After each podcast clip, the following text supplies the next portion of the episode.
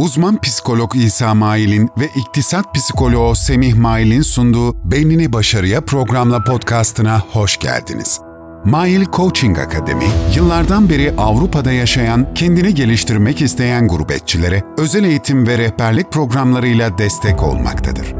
Eğer Avrupa'da yaşayan bir Türk olarak değerlerimiz esasına dayanan başarısı ispatlanmış yöntemlerimizden istifade etmek istiyorsan doğru adrestesin. Özel ve iş hayatında kendini gerçekleştirmek adına bu podcast'ı tercih etmekle doğru kararı verdin. Şimdi beynini başarıya programlamaya başlayabilirsin. Merhaba değerli arkadaşlar. Yeni bir podcast bölümümüze hoş geldiniz. Ben Semih Mail. Bugünkü podcast bölümümüzün konusu işletmeni karlı bir şekilde büyütmek için bilmen gereken 3 nokta. Kısaca kendimi tanıtayım. Ben iktisat psikoloğu Semih Mail ve benim uzmanlık alanım adı üstünde iktisat psikolojisi. İktisat psikolojisi iş hayatına yönelik psikoloji demektir. Yani bir bildiğiniz gibi klinik psikoloji var. Bu e, bireylere hitap eder. Klinik kliniklerde uzman psikologların e, uyguladığı psikoloji yöntemleri. Bir de iktisat psikolojisi var. İktisat psikolojisi de iş hayatına yönelik psikoloji diye özetleyebiliriz. Tam da konumuz isabetli olduğu için bugünkü mevzumuzda çok e, önemli noktalara değinmiş olacağım. Şimdi senin eğer hali hazırda bir işletmen varsa aylık 4-5 bin euro minimum para kazanıyorsan yani zaten bir gelirin varsa kardan e, bahsediyorum yani umzat değil ciro değil kardan bahsediyorum. Yani senin şu anda aylık 4-5 bin euro minimum bir karın varsa bunu nasıl daha yükseltebilirsin? Yani ortalama 10 bin euro umzat ciro yapıyorsan bu aylık 10 bin euro umzatsı aylık 100 bin euro umzatsan nasıl çıkarabilirsin? 100 bin euro ciro aylık nasıl yapabilirsin? Konumuz bu değerli arkadaşlar. Bunun için bilmeniz gereken 3 tane adım var. Bunları bildiğiniz zaman otomatikmen işinizi büyütebilirsiniz. Daha kolay büyütebilirsiniz öyle diyelim. Tabii ki e, de bunun detaylarına da inilmesi gerekir. Bunun detaylarına eğitimlerimizde iniyoruz ama ben size genel olarak 3 tane noktayı bildirmek istiyorum. Bunları bildiğiniz zaman zaten işinizi daha kolay büyütebilirsiniz. Gelelim birinci adıma. Birinci adım ölçeklenebilir bir iş modeli. Yani benim şu anda baktığım zaman çoğu iş insanı kendi işinin patronları, zevk olan insanlar öyle bir iş modeli kendine seçiyor ki ölçeklenebilir değil. Yani bu zaten baştan bakıldığı zaman bu işi sen büyütemezsin. Mümkünatı yok. Yani bu baştan zaten belli bir seviyede kalmaya hazır kurulu bir sistem olduğu için ölçeklenebilir değil. Yani büyütülebilir değil. Devamlı kendin bu işin arkasında olman gerekiyor. Veya birkaç elemanla e, işi devam ettirebilirsin ama belli bir seviye aşma imkanı olmayan birçok iş modeli var. Eğer sen bu iş modelindeysen o zaman işini büyütmen daha zor olur. Hatta büyütmesi mümkünatı olmayan bazı iş modelleri de var. Dolayısıyla sen eğer sağlığını kaybetmeden hem hayat kaliteni arttırarak hem de cironu arttırmak istiyorsan o zaman iş modelin senin ölçeklenebilir bir iş modelin olması lazım. Ölçeklenebilir dediğimiz zaman eğer sen bu ay 10 bin euro umzat, 10 bin euro ciro yaptıysan bunu ona katladığını düşün. Bu ay 100 bin euro umzat yaptın. Bunu kaldırabilir misin şu anda? Bunu rahat bir şekilde sürdürebilir misin? Küçük değişiklikler tabii gerekebilir ama sen bunu şu anda e, aynı bu sistemle devam ettirebilir misin? Eğer cevabın hayırsa o zaman muhtemelen senin iş modelin ölçeklenebilir değil veya zor ölçeklenebilir bir iş modeli olabilir. Eğer cevabın evet ise o zaman iş modelini doğru seçmişsindir. İşini daha kolay, hızlı bir şekilde büyütebilirsin. Dolayısıyla birinci adım işletmenizi ölçeklenebilir hale getirmeniz gerekiyor. Eğer şu anda iş modeliniz, işletmeniz ölçeklenebilir değilse o zaman e, işletmenizdeki süreçlere, strukturlara bakılması lazım ve sistemleri o hale getirip daha ölçeklenebilir olmasını sağlamamız lazım. Yani birinci adım işletmeni daha ölçeklenebilir hale getirmek. Eğer ölçeklenebilir hale gelirse hızlı bir şekilde büyütebilirsin. Gelelim ikinci adıma. İkinci adımda kar marjı. Senin kar marjın ne kadar? Şimdi Almanlarda çok yaygın olan bir söz var. Umsatz ist nicht gleich Gewinn diye. Yani ciro kar değildir. Sen ne kadar umsatz yaparsan yap önemli olan günün sonunda senin cebine giren paradır. Yani sen aylık 1 milyon ciro yapsan da ama 1,5 milyon euro masrafın varsa o zaman sen 500 bin euro zarardasın demektir. Dolayısıyla ciroya değil kara bakmak lazım. Yani senin karın yüksek olabilmesi için de kar marjını optimize etmen lazım. Yani düşük kar marjıyla işini ölçekleyemezsin, büyütemezsin. İşini büyütebilmek için senin e, kar marjın yüksek olması lazım ki geri kalan parayı işletmene tekrar yatırabilesin. Örneğin reklamlarına veya satışlarını arttırmak adına şirketine tekrar yatırım yapabilmek için kar marjın yüksek olması lazım. Şimdi sen bir ürünü varsayalım 100 euroya satıyorsun.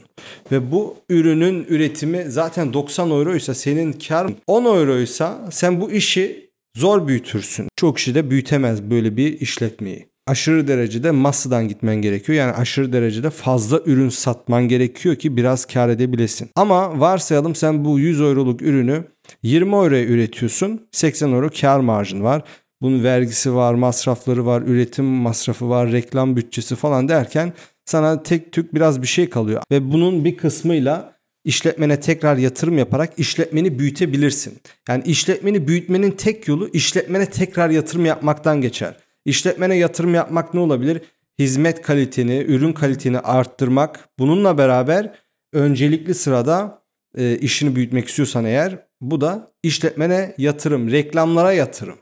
Yani sen örnek veriyorum reklama 1 euro yatırdın 10 euro geri alıyorsan o zaman bu ne anlamına geliyor? Sen e, ölçeklenebilir bir reklam buldun demektir ve bu reklama daha çok para basarak daha fazla yatırım yaparak işletmeni daha hızlı bir şekilde büyütebilirsin. Yani e, örnek veriyorum senin şu anda hasılatın aylık olarak 10 bin euro. Sen 100 bin euroya çıkmak istiyorsun. 100 bin euroya çıkabilmek için daha fazla insana erişebilmen lazım. Daha fazla insana ulaşman lazım. Bu da reklam aracılığıyla olur. Daha fazla reklam, örnek veriyorum reklama daha fazla bütçe ayırman gerekir. Bu reklama bütçe ayırabilmek için de kar marjının yüksek olması lazım. Peki kar marjını nasıl yükselteceksin? Gelelim bu konuya. Kar marjını yükseltebilmek için fiyatlarını kendin belirleyebilecek durumda olmalısın. Yani başka insanlara bağımlı olmaman gerekiyor. Fiyatını kendin belirlemen gerekiyor. Piyasada devamlı en ucuzu olman gerekiyorsa eğer o zaman işin zor demektir. Yani fiyattan değil farkınla kendini ortaya çıkarman gerekiyor. Seni insanlar neden tercih edecek? Bunu bulman gerekiyor. Piyasanın en ucuzu olarak piyasanın en büyüğü olmak biraz zor olabilir. Bunun da stratejileri farklı. Bu stratejiyle ilerleyen birçok iş insanı başarılı olamıyor maalesef. Dolayısıyla piyasanın en ucuzu olmak yerine piyasanın en iyisi olmaya odaklan ve farklılıklarını ortaya çıkararak piyasadan bağımsız fiyatlar belirleyebilecek durumda olmalısın. Bu her işletme için geçerli. Sen ürün satıyor olabilirsin, ayakkabı satıyor olabilirsin, telefon satıyor olabilirsin, araba satıyor olabilirsin, hizmet satıyor olabilirsin. Mesela temizlik firman vardır veya taşeron şirketin vardır.